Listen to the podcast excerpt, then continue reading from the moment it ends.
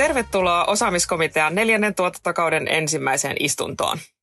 Osaamiskomitea keskustelee ja ottaa kantaa osaamisen, elinikäisen oppimisen, työn ja tulevaisuuden ajankohtaisiin teemoihin ja ikuisuuskysymyksiin. Osaamiskomitean istunnot ovat julkisia ja kansalaisten kuultavissa podcast-nauhoituksena. Komitean vakituisia jäseniä ovat tänään omissa vaatekomeroissaan osaamisen ja koulutuksen asiantuntijat Sanja Mursu. Hyvää iltaa. Piritta Jokelainen. Hyvää huomenta. Ja minä olen Suvi Eriksson ja toimin tämän istunnon puheenjohtajana. Halo, halo. Halo, kuuluuko? Onko tämä teillä osaamiskomiteasta? Kuuluu vähän huonosti. Vilma soittelee täällä terve.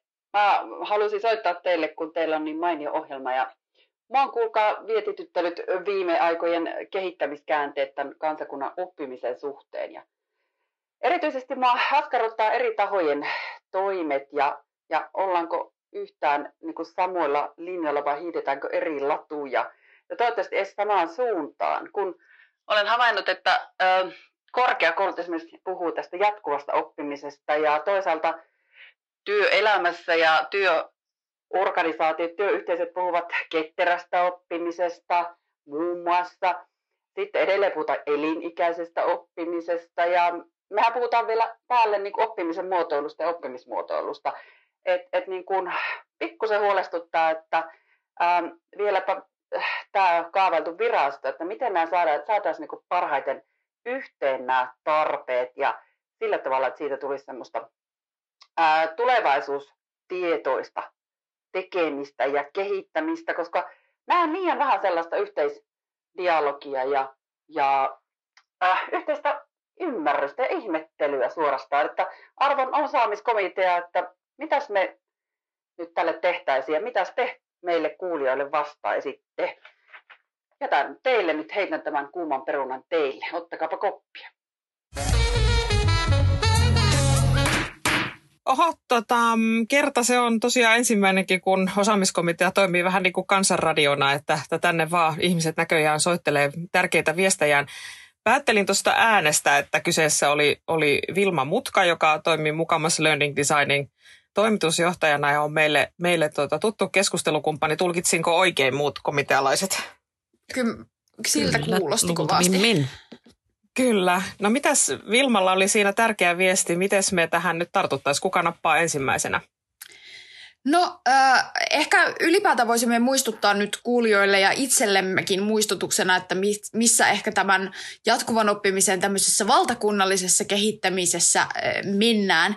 Eli äh, jatkuvan oppimisen parlamentaarisen uudistuksen linjaukset on julkaistu tuossa loppuvuodesta 2020. Äh, oma analyysini on se, että mitään vallankumollista vallankumouksellista isoa reformia ei linjattu, vaan ehkä enemmänkin niin, että monipuolisesti pienempiä kehittämiskohteita ja viilauksia nykyisiin palveluihin ja järjestelmiin.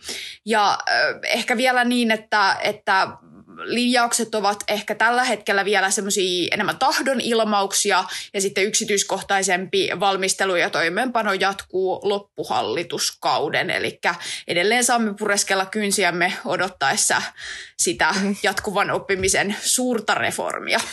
Joo, just näin. Voi olla, että, että varpaan kynsienkin puolelle saa kohta, kohta siirtyä tässä, tässä tota, no, niin jännityksen, jännityksen hetkessä. Ja jännitystä itse asiassa oli myöskin eilen, kun tänään me nauhoitetaan tätä osaamiskomitean istuntoa 5.3. Ja, ja tota, itse asiassa eilen, eilen Suomen naiset voitti viestin, viestin tuolla maastohiidon MM-kilpailussa Obersdorfissa ja tosi hienoa oli seurata sitä, sitä yhteistä tekemistä. Ja just tuossa Vilman viestiä kuunnellessa tartuin siihen, että hän käytti tämmöistä latu, latu ja yhteisen suunnan vertausta. Ja musta tuntuu, että tässä olisi nyt semmoinen energisoiva vertauskuvallinen siirtymä, että voitaisiin pohtia tätä jatkuvaa oppimistakin tämmöisen yhteisen suunnan ja samaan suuntaan hiihtämisen ja, ja tota, yhteisen energian kautta. Mites, onko Sanja sulla tähän jotain, jotain saatko kiinni tästä latu, latu- ja hiihtopuolesta?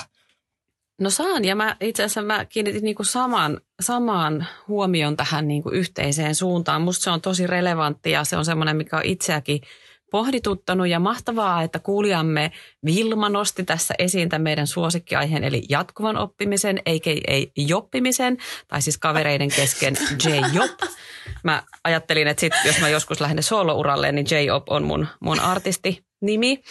Mutta siis tämä on, on se aihe, josta me ollaan komiteassakin keskustellut siitä yh- yhteisestä suunnasta ja yhteisestä tekemisestä. Ja kyllä mä vähän on tavalla harmittanut, että se keskustelu on lipunut tai hiihtotermein ehkä lipsunut mm. sitten sinne niin kuin suuntaan, että puhutaanko siinä uudistuksessa nyt niin kuin oikeasti siitä jatkuvasta oppimisesta koko siinä sen niin kuin laajuudessaan vai puhutaanko me jatkuvasta koulutuksesta tai opiskelusta.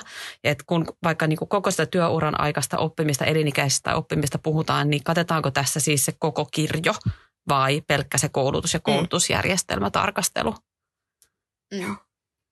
Ja, ja tota, Vilma tuossa viittasi myös niin kuin siihen, että, että meillä on ehkä vähän liian vähän sitä semmoista yhteistä ihmettelemistä ja yhteistä näkemystä ja semmoista yhteisdialogia. Ja, ja tota, se on mun mielestä tosi relevantti kysymys.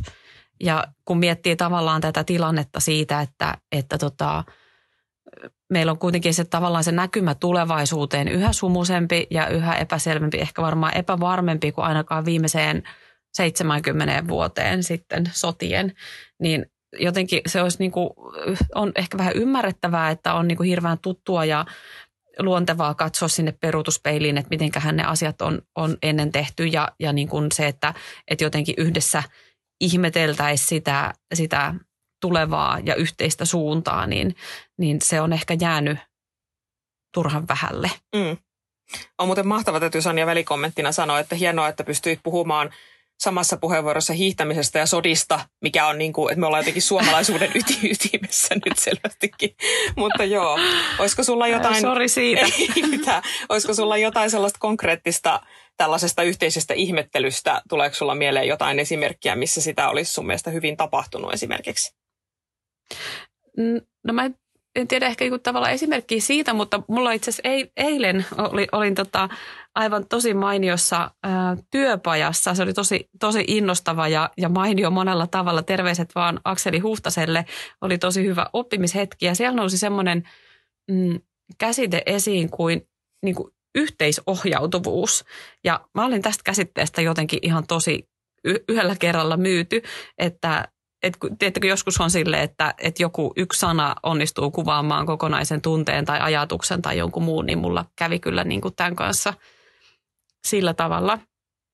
Ja kun mä oon niin miettinyt tätä ikään kuin sen niin kuin yhteisen suunnan ja oppimisen suunnan kysymystä ja ajattelen sitä, että sille niin kuin jatkuvalle oppimiselle tai oppimiselle, niin pitää siellä organisaatiossa tai yhteisössä olla se yhteinen suunta, että, että se tavoite ei ole niin kuin se oppiminen as such, vaan se yhteisen suunnan tai se yhteisen tavoitteen saavuttaminen on se olennainen. Että jos vaikka miettii tätä meidän osaamiskomitea ja me päätettäisiin yhtäkkiä, että nyt me viedään tämä niin kuin nextille levelille ja kansainvälisiin kuvioihin, niin eihän siitä tulisi mitään, jos se kävisi niin, että mä alkaisin panostaa ää, opiskeluun, tota noin, niin, opiskelemaan Kiinaa ja Suvi Saksaa ja Pirita Ruotsia.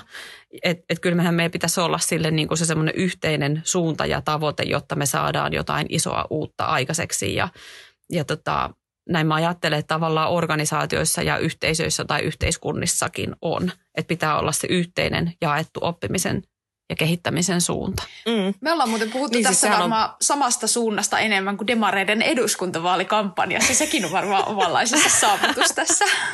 niin, kyllä. Ehkä sielläkin pitäisi vähän enemmänkin puhua vielä siitä, mutta, mutta tota, tuli vaan mieleen tästä, että, että jotenkin että miten se sitten löytyy se yhteinen suunta. Mua inspiroi ihan hirveästi se just, että ihminen, kun hän kiinnostuu ja innostuu jostain, niin sehän on se oppiminen semmoista – se on niinku semmoista, että siihen niinku uppoutuu ja siitä saa ihan hirveästi voimaa. Sitten voi puhua just siitä oppimisen ilosta ja muusta, että miten sitten, sehän ei aina ole niin välttämättä, että se jokaisen is, iso oma intohimo kohdistuu just siihen samaan asiaan. Että, että jotenkin, että kyllä me johtamisestakin ollaan usein tämä puhuttu, mutta että just tällaisessa yhteisohjautuvuudessa, niin se sellainen johtajan joku ystävällinen, kevyt fasilitointi, tuuppaus, hoksautus – Ähm, kannustaminen siihen yhteiseen suuntaan, niin se on nyt varmaan tässä sitten aika olennaista myöskin niin kuin tästä kulmasta just. Joo, mä tarttuisin ehkä tähän tietyllä tapaa tähän niin johtajuuden ajatukseen myöskin siitä sellaisesta valtakunnallisesta näkökulmasta, kun kuitenkin niin kuin tuntuisi olevan niin kuin tahtotilaa kuitenkin siihen, että niin kuin jonkinlaista isompaa jatkuvan oppimisen kulttuurin muutosta voitaisiin saada aikaiseksi ja, ja johdettua, niin tietyllä tapaa siitä näkökulmasta on vähän pettynyt parlamentaariseen uudistukseen siinä mielessä, että, että kyllä mun mielestä kulttuurimuutoksen kannalta kuitenkin sellaiset isot uudistukset on tärkeitä ja ne herättelee toimijoita. Ja mä en usko, että sen, sen tyyppisellä äm, niin kuin hienos, olemassa olevan hienosäädöllä, jonkalaisesta nyt sitten on tässä parlamentaarisen uudistuksen yhteydessä linjattu, niin ei sillä ole semmoista samanlaista herättelevää vaikutusta kuin sillä, että jos oltaisiin jotenkin rohkeasti menty kohti niitä meidän, meidän järjestelmien ja palveluiden perustuksia ja niitä vähän uskallettu järjestellä. Ja kyllä tietyllä tapaa niin kuin näkisin sen sillä yhteiskunnallisellakin tasolla sen, että me saataisiin jotenkin kaikki toimijat pelaamaan jalkapallotermein samaan suuntaan, että jos ei nyt vaikka vielä hyökätä ihan samaan maaliin, niin että ainakin juostaisiin kohta, kohti samaa päätyä, niin mun, musta tuntuu, että se saattaisi vaatia sellaisia niin kuin, äh, niin kuin isoja yhteiskunnallisia ratkaisuja, jotka tietyllä tapaa niin kuin toimisi semmoisina niin symboleina ja sen kulttuurimuutoksen semmoisina niin tienviittoina meille kaikille. Ja musta tuntuu, että sellaisia ei nyt toistaiseksi ole vielä tullut. Mm. Tota, mun mielestä on lähes ihaltavaa, että me päästiin jo jalkapalloonkin tässä, että nyt ollaan kyllä niin, kuin niin sanotusti vertaus, vertauskuvien aarreaitta avattu näköjään tänään, mutta mut ei se mitään, jatketaan, jatketaan samalla tiellä. Mä tartuin itse asiassakin Piritta, tuossa käytit sanaa rohkea ja, ja näissä niin kuin just tämmöisissä isommissa asioissa, niin se rohkeushan jotenkin, että sitä olisi hienoa pystyä ihmisissä ruokkimaan, että me pystytään jotenkin rohkeasti, oikeasti rohkeasti tarttumaan vähän niin kuin hylkäämäänkin semmoisia vanhoja toimintamalleja ja mm. se ei ole välttämättä just semmoista ihan helppoa, että siinä tulee just semmoista, että, että no voiko se nyt kuitenkaan, nyt kannattaako tähän nyt. Niin, ja palaten siihen, mitä Vilma puhui niistä siitä yhteisestä ihmettelystä, niin – niin kyllähän nämä niin kuin keskustelua vaatii ja, ja silloin jotenkin nousee arvoon arvoamattomaan ne semmoiset tilaisuudet, jossa ollaan vähän niin kuin, että vaikka ei sitten kaikki ollakaan ihan samasta positiosta siinä tilaisuudessa läsnä, niin ollaan niin kuin saman jonkun otsikon alla puhumassa. Ja mä, mun on pakko vielä tässä näiden hiihtouhtisten lisäksi niin nostaa tältä viikolta yksi toinenkin itselle merkityksellinen uutinen, eli, eli tota tässä kuultiin – kuuntelit Dare to Learn-tapahtuma, joka on ollut, ollut meidänkin tässä keskusteluissa varmaan aikaisemminkin esillä, niin, niin on nyt sitten saatettu niin sanotusti hautaan, eli, eli sivistyskiihdyttämä joka on vastannut Dare to Learn-tapahtumasta, niin on, on maanantaina päätetty, päätetty tota, lopettaa. Niin ehkä semmoinen Dare to Learnin kaltainen tapahtuma, joka nyt useamman vuoden on ollut sellainen kokoava vähän niin kuin oppimisfestivaali, että puhutaan mm. nimenomaan oppimisesta, eikä puhuta koulutuksesta, eikä puhuta koulutusjärjestelmästä. Siellä sisällä kylläkin on voitu hyvinkin puhua koulutusjärjestelmästä ja erilaisista vaikka korkeakoulutuksen ähm, inspiroivista oppimiskäytänteistä ja ihmiset on kokoontunut jakamaan just niitä. Mutta se on ollut se mun ainakin jotenkin, mikä on mua ilahduttanut, että se tapahtuma nimenomaan jotenkin antoi tilaisuuden ihmetellä juuri sitä oppimista – ja niitä ehkä nyt vaan olisi saanut olla enemmänkin just sen kaltaisia sen sijaan, että meillä on erilaisia tätä jatkuvan oppimisen maailmaa käsitteleviä ja sen osasia käsitteleviä tilaisuuksia, jotka sinällään voi olla ihan hyviä. Mutta ne koskettaa vähän eri ihmisiä ja koskaan ei oikein olla samassa paikassa. En tiedä, eh, Dare to Learn Dare, niin kuin mä ystävällisesti sanon, niin en tiedä, onko sekään niin kuin ollut nyt just sit riittävä, mutta se on ainakin ollut yritys siihen suuntaan. Niin kyllä tuossa kuitenkin... Joo, kyllä silleen täytyy... Mm, joo, sano vaan Sanja. Kyllä silleen täytyy sanoa, että sille haikein, haikein mielin sitä uutista luki, että kyllä ainakin niin kuin omalta osalta ihan henkilökohtaisestikin on ollut monta semmoista isoa oppimisen hetkeä tai oivaltamisen hetkeä Daren yhteydessä ja, ja uusia innostavia juttuja. Että, mutta että ehkä, ehkä juuri niin, kun sitten niin kuin tuossa moni kommentoi, että että tota, kevyet mullat ja sieltä uusia alkuja mm, sitten näin. toivottavasti. Kyllä ja tietyllä tapaa to, a, aina kun yritetään kunnianhimoisesti tämmöisestä niin kuin, suuresta ja yhteiskunnallisesti tosi monimuotoisesta ilmiöstä kuitenkin luoda sellaista synteesiä, oli se sitten vaikka tapahtuman muodossa, niin se on, se on kuitenkin tosi arvokasta. Ja siinä mielessä toi, toivoo, että Daren henki elää, vaikka, vaikka organisaatio onkin, onkin nyt sitten siirtynyt manan majoille. Kyllä. Toivotellaan Darelle hyvää lepoa ja, ja tota, noin, kiitoksia kaikille, jotka olette sen, sen eteen tehnyt töitä ja joita on saanut myöskin siellä, siellä kohdata.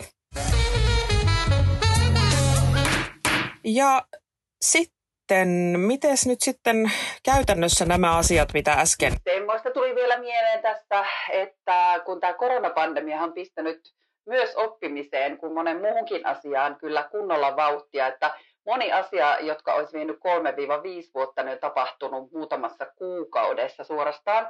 Ää, eli järkyttävä vauhti päällä. Niin jos jotain positiivista tässä nyt haluaa nähdä, niin moni turha asia on karsiutunut tässä kriisin keskellä, niin loppukaneettina vetoaisin kaikkiin teihin, hyvät osaamiskomitealaiset ja, ja kuulijat, että mitenkäs me nyt otetaan kaikki hyöty irti tästä kriisistä, ettei tätä turhaan nyt rämmitä. Ja, ja rohkeasti, reippaasti ja, ja tota, tulevaisuustietoisemmin. Otettaisiin koppia siitä, että minkälaista suomalaista ja Suomesta tehdään ö, myöskin työelämän oppimisen ö, mallimaa. No niin, sieltä Vilmalla oli vieläkin Kansanradiolle asiaa ja ihan tärkeää asiaa. Kiitos, kiitos Vilma siitä. Eli tartutaan nyt sitten tähän Vilman toiseen kysymykseen äm, koronasta ja oppimisesta tai koronasta oppimisesta. Mites Piritta, mitä ajatuksia Vilman kysymyksiin ja huomioihin? No kyllä mä yritän siitä huolimatta, että istun vaatekomerossani ja olen ollut viimeisen vuoden kotona, niin yritän ottaa tähän tämmöisen rakentavan kulman, että kyllähän oppimisen avulla muutokset voi tuntua hallittavalta tai hallittavammalta ja niihin voi kokea osallisuutta. Ja kyllä se se kuitenkin niin työn näkökulmasta esimerkiksi tukee sit sitä niin merkityksellisyyden kokemusta ja hyvinvointia. Et, et, niin kuin toisaalta tämä voi tarkoittaa nämä muutokset tämmöisiä niin koronan tai ilmastonmuutoksen kaltaisia negatiivisia maailmanmuutoksia. Ja sitten taas toisaalta organisaatiotasolla muutoksiahan tulee esimerkiksi digitalisaation tai organisaatio uudistusten tuomia mullistuksia, että tietyllä tapaa tämä ei nyt välttämättä koske pelkästään tätä, tätä korona-asiaa, niin se, se, että organisaation ja yhteiskunnankin tasolla, jos muutoksia pystyttäisiin lähestymään ja ehkä myöskin niin kuin organisoimaan ja hyödyntämään semmoisina niin laadukkaina oppimisprosesseina tai muotoilemaan ne laadukkaiksi oppimisprosesseiksi, niin se voisi auttaa sitten niin kuin isojenkin muutosten käsittelyä. Et, et kyllähän nyt kun esimerkiksi korona tai, tai ilmastonmuutos voi tuntua yksittäisestä ihmiseltä, äh, yksittäisestä ihmisestä aika isolta jutulta ja aiheuttaa voimattomuuden ja avuttomuuden tunnetta, niin kyllä mä näen, että sillä, sillä että niitä saa käännettyä oppimisprosesseiksi, niin tietyllä tapaa voidaan tukea kuitenkin sit sitä semmoista eteenpäin menemistä ja, ja semmoista semmoista hyvinvoinnin ja hallinnan tunteen säilyttämistä. Joo, siis kyllä, ja mä siis todellakin komppaan täältä omasta vaatekomerosta, että kyllähän tässä niin kuin varmasti sellaista niin kuin, et, et, et, tietyllä tavalla ehkä väsymistä tähän oppimiseen, kun tämä on nyt ollut niin, niin jotenkin niin kuin pakottavaa mm. tämä kaikki. Mutta et, et jotenkin nyt ehkä semmoinen huoli nyt sitten, kun tästä siirrytään toivottavasti jossain vaiheessa johonkin vähän toisenlaiseen toimintamoodiin taas, niin, niin tota se sellainen mun huoli eteenpäin menemisessä on, on se, että nyt me ollaan niin kuin oikeasti, me ollaan opittu ihan hirveästi tekemään uudella tavalla asioita. Tosi, tosi, tosi niin kuin kiitettävällä tavalla myöskin viety toimintoja verkkoon ja huomattu, että me pystytään toimimaan – äm, monenlaisissa asioissa näin. Mutta siinä on ollut kyse siitä, että me on ollut pakko.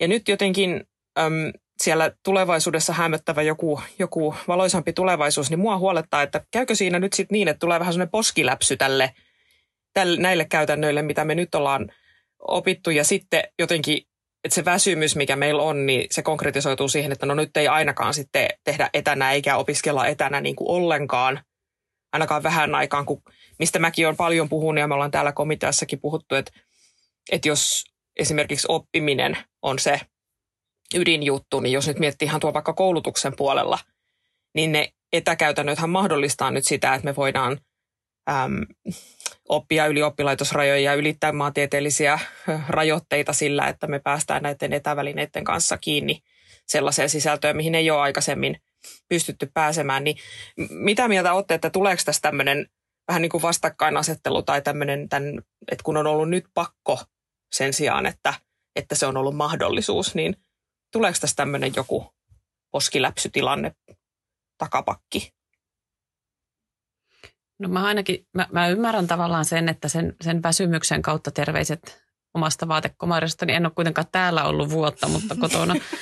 mutta tota noin niin, ähm, et, et kyllähän totta kai se, se väsymyksen tunne tavallaan heijastuu tässä hetkessä, kun tämä niin etänä ja, ja eri lailla työskentelemisen niin kuin tilanne on ollut pakkotilanne meille kaikille, se ei ole ollut valinta.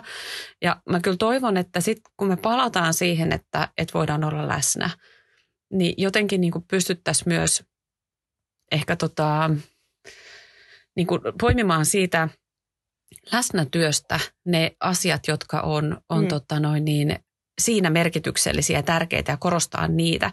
Että tavallaan, että ei palata siihen samaan moodiin, jossa oltiin vaan niin kuin lähtökohtaisesti läsnä, vaan pystyttäisiin tarkastelemaan se, se, niin kuin se lisäarvo, joka siinä läsnä olemisesta ja, ja, ja toisista ihmisistä ja yhdessä oppimisesta tai yhdessä ihmettelemisestä tai yhdessä tekemisestä syntyy. Mm. Ja, ja sitten tavallaan, arvostet, niin kuin tavallaan pystytään arvostamaan ja korostamaan myös niitä asioita, jotka ikään kuin sujuu helpommin tai, tai yhtä hyvin etänä.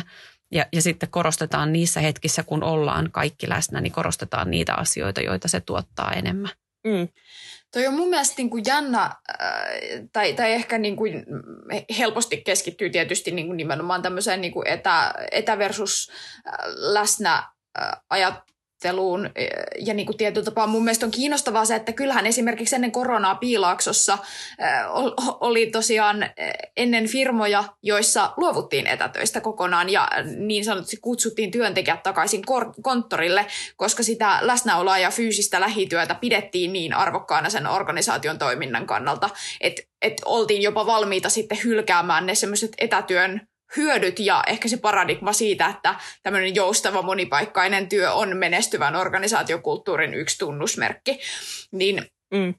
niin sinällään niin kuin ylipäätään ehkä kiinnostavaa nähdä, että tämä varmaan niin kuin sit voi olla, että tulee joku semmoinen niin kuin vasta-aalto siinä vaiheessa, kun sitten niin kuin voidaan palata sinne työpaikoille ja oppilaitoksiin ja muualle ja sitten tulee niin kuin jonkinlainen tasottumisjakso, mutta tosi kiinnostava nähdä, että mihin niin kuin ehkä myöskin tämmöisen niin kuin organisaatiokulttuurien kehityksen näkökulmasta tämä viisari asettuu sitten, kun tästä alkaa olla vähän aikaa, että että onko se läsnäolon arvo, onko se sitä sosiaalista liimaa, onko se organisaation toiminnan ja tavoitteiden kannalta semmoista niin kuin oppimista ja oivalluksia ja ideoita mahdollistavaa vai onko se semmoinen, että palataan vähän semmoiseen business as usual, että töihin mennään työpaikalle, että se on semmoinen niin kuin arjen ratkaisu eikä välttämättä sitten taas niin semmoinen strateginen valinta, että tosi, mm. että mulla ei ehkä ole niinku näkemystä tässä nyt niinku suuntaan tai toiseen, vaan ehkä enemmänkin se, että kun tämän asian suhteen oli jo tämmöistä vähän niinku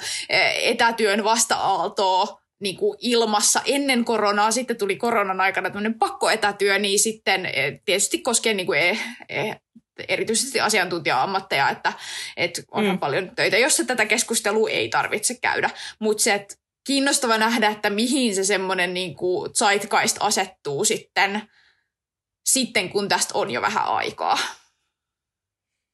Niin mä mietiskelin tuossa aikaisemmin sitä just, että kun nythän tässä on, me ollaan niin kauan oltu tällaisessa, jotenkin hämärtyykin tämä koko aika, että miten siitä voi olla niin pitkä aika, kun ollaan siirrytty tänne vaatekomeroihin, että, että jotenkin, että me ollaan jo ehditty, siis yhteisöihin on ehditty rekrytoida tänä aikana ihmisiä, vaikka on myös siis toki lomautuksia ja työttömyyttä, mikä, se on, mikä on niin kuin kaameeta, mutta se, että myös on rekrytoitu koko ajan uusia ihmisiä. Ja että onko käynyt niin, että tässä koronan aikaan on myös rekrytoitu, kun on etä, etänä hoidettu myös rekrytointia pitkälti, niin onko sitten myös rekrytoitu ihmisiä, jotka asuvat kauempana ihan sillä oletuksella, että he eivät välttämättä sinne toimistolle oikeastaan tuukkaan – et nyt sitten, kun me palataan sitten taas siihen johonkin valoisampaan tulevaisuuteen toivottavasti pian, niin, niin et onko sellaista ikään kuin paluuta siihen normaaliin oikeastaan ollenkaan. Toki me tiedetään, että oli aikaisemminkin sellaisia tiimejä, jotka oli esimerkiksi ympäri maailmaa, että, että ne ei tavanneet koskaan, mutta semmoisessa perus meidän totutussa asetelmassa, että,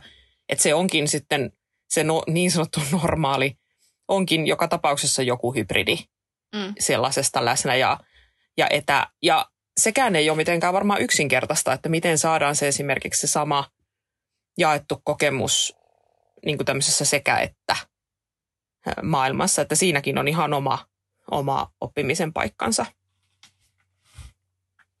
Joo, se on ihan totta. Mä niin kuin, olen kyllä huomannut ja on tullut vastaan niin tavallaan, että, että kyllä se yleistyy rekrytoinnissa, että voit tehdä ikään kuin, voit tehdä työsi mistä vaan.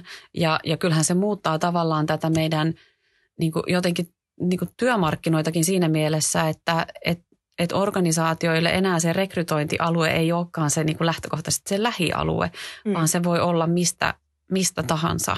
Ja, ja, tota, ja siinäkin sitten korostuu se tavallaan se jotenkin ne yhdessä tekemisen tavat tai se, se semmoisen niin yhteisen äm, suunnan löytäminen, kun ollaan eri puolilla tai ollaan kaukanakin toisista, niin, niin tota, miten se löytyy se yhteinen tavoite ja yhteinen tekeminen, niin siinä on, on johtamisella myös aivan todella iso rooli. Kyllä. Mm. Se, mitä mä jäin miettimään tuosta vielä, mitä Vilma, kun Vilma kysyi sitä, että miten tavalla, et, ettei hukata näitä, mitä koronasta mm. ollaan opittu, niin yksi, yksi mikä muhun on tehnyt niin kuin ison vaikutuksen, on liittynyt just ehkä niin kuin osaamisiin ja, ja koulutukseen työpaikoilla, jossa tapahtuu varsinkin niin kuin mun mielestä tuolla kuntapuolella sellainen iso loikka viime keväänä, kun niin kuin jouduttiin niihin tilanteisiin, että, että tota, toimipaikkoja tai, tai niin kuin koko to, toimialan kaikki paikat jouduttiin äh, sulkemaan.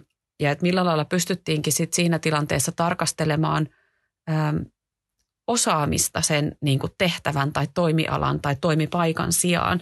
Ja, ja esimerkkinä siitä just tällaiset niin kuin osaajapankit, jossa vaikkapa sitten niin kuin kirjastoista pystyttiin siirtämään henkilöstöä muihin asiakaspalvelutehtäviin. Esimerkkinä vaikka Helsingissä Helsinki apupuhelinpalvelu, joka, joka tavoitti, tavoitteli ikäihmisiä ja, ja tota, pystyi järjestämään sitä kautta niin kuin apua toisenlaisella kanavalla. Ja tai, tai nuorten osalta esimerkiksi se, että, että nuorisotyöntekijät ryhty tavoittelemaan nuoria vaikka erilaisilla pelialustoilla tai, tai Discordissa tai Jodelissa, niin kuin sellaisissa, niin sellaisilla alustoilla, jota, jossa he tiesivät, että nuoret on ja, ja tota, ne nuoret, jotka tarvii heitä. Ja sitten koulutuksesta ehkä esimerkkinä on, on sellainen, kun me oltiin jotenkin aika jäykästi kuitenkin tämmöisiin niin kuin tutkinto- ja kelpoisuusajatuksien kautta – ehkä mietitty sitä osaamista aikaisemmin, niin samalla lailla viime keväänä aika nopeita keinoja löydettiin siihen, miten esimerkiksi anestesiahoitajista pystyttiin kouluttamaan apua sinne ja työntekijöitä sinne niin kuin tehohoidon puolelle.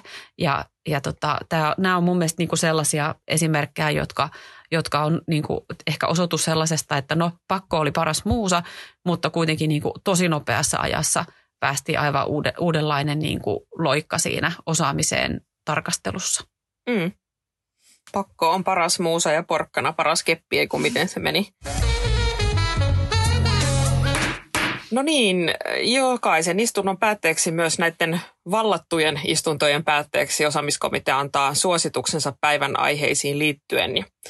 Mulla on semmoinen olo, että komitean valta ja Vilman välivaltaukset olivat myös hyvin tämmöisiä suosituksenomaisia ja antoivat toivottavasti monelle ajattelemisen aihetta, mutta miten me komitealaiset, miten me suosittelisimme tässä nyt, kun loppukiri häämöttää ja viimeinen kurvi on niin sanotusti käsillä?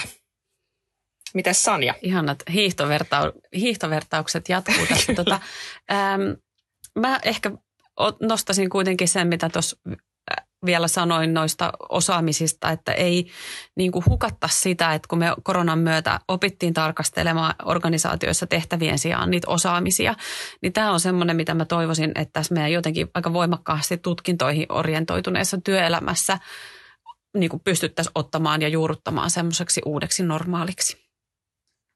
Joo, entä Spiritta, mitä ajatuksia nousi?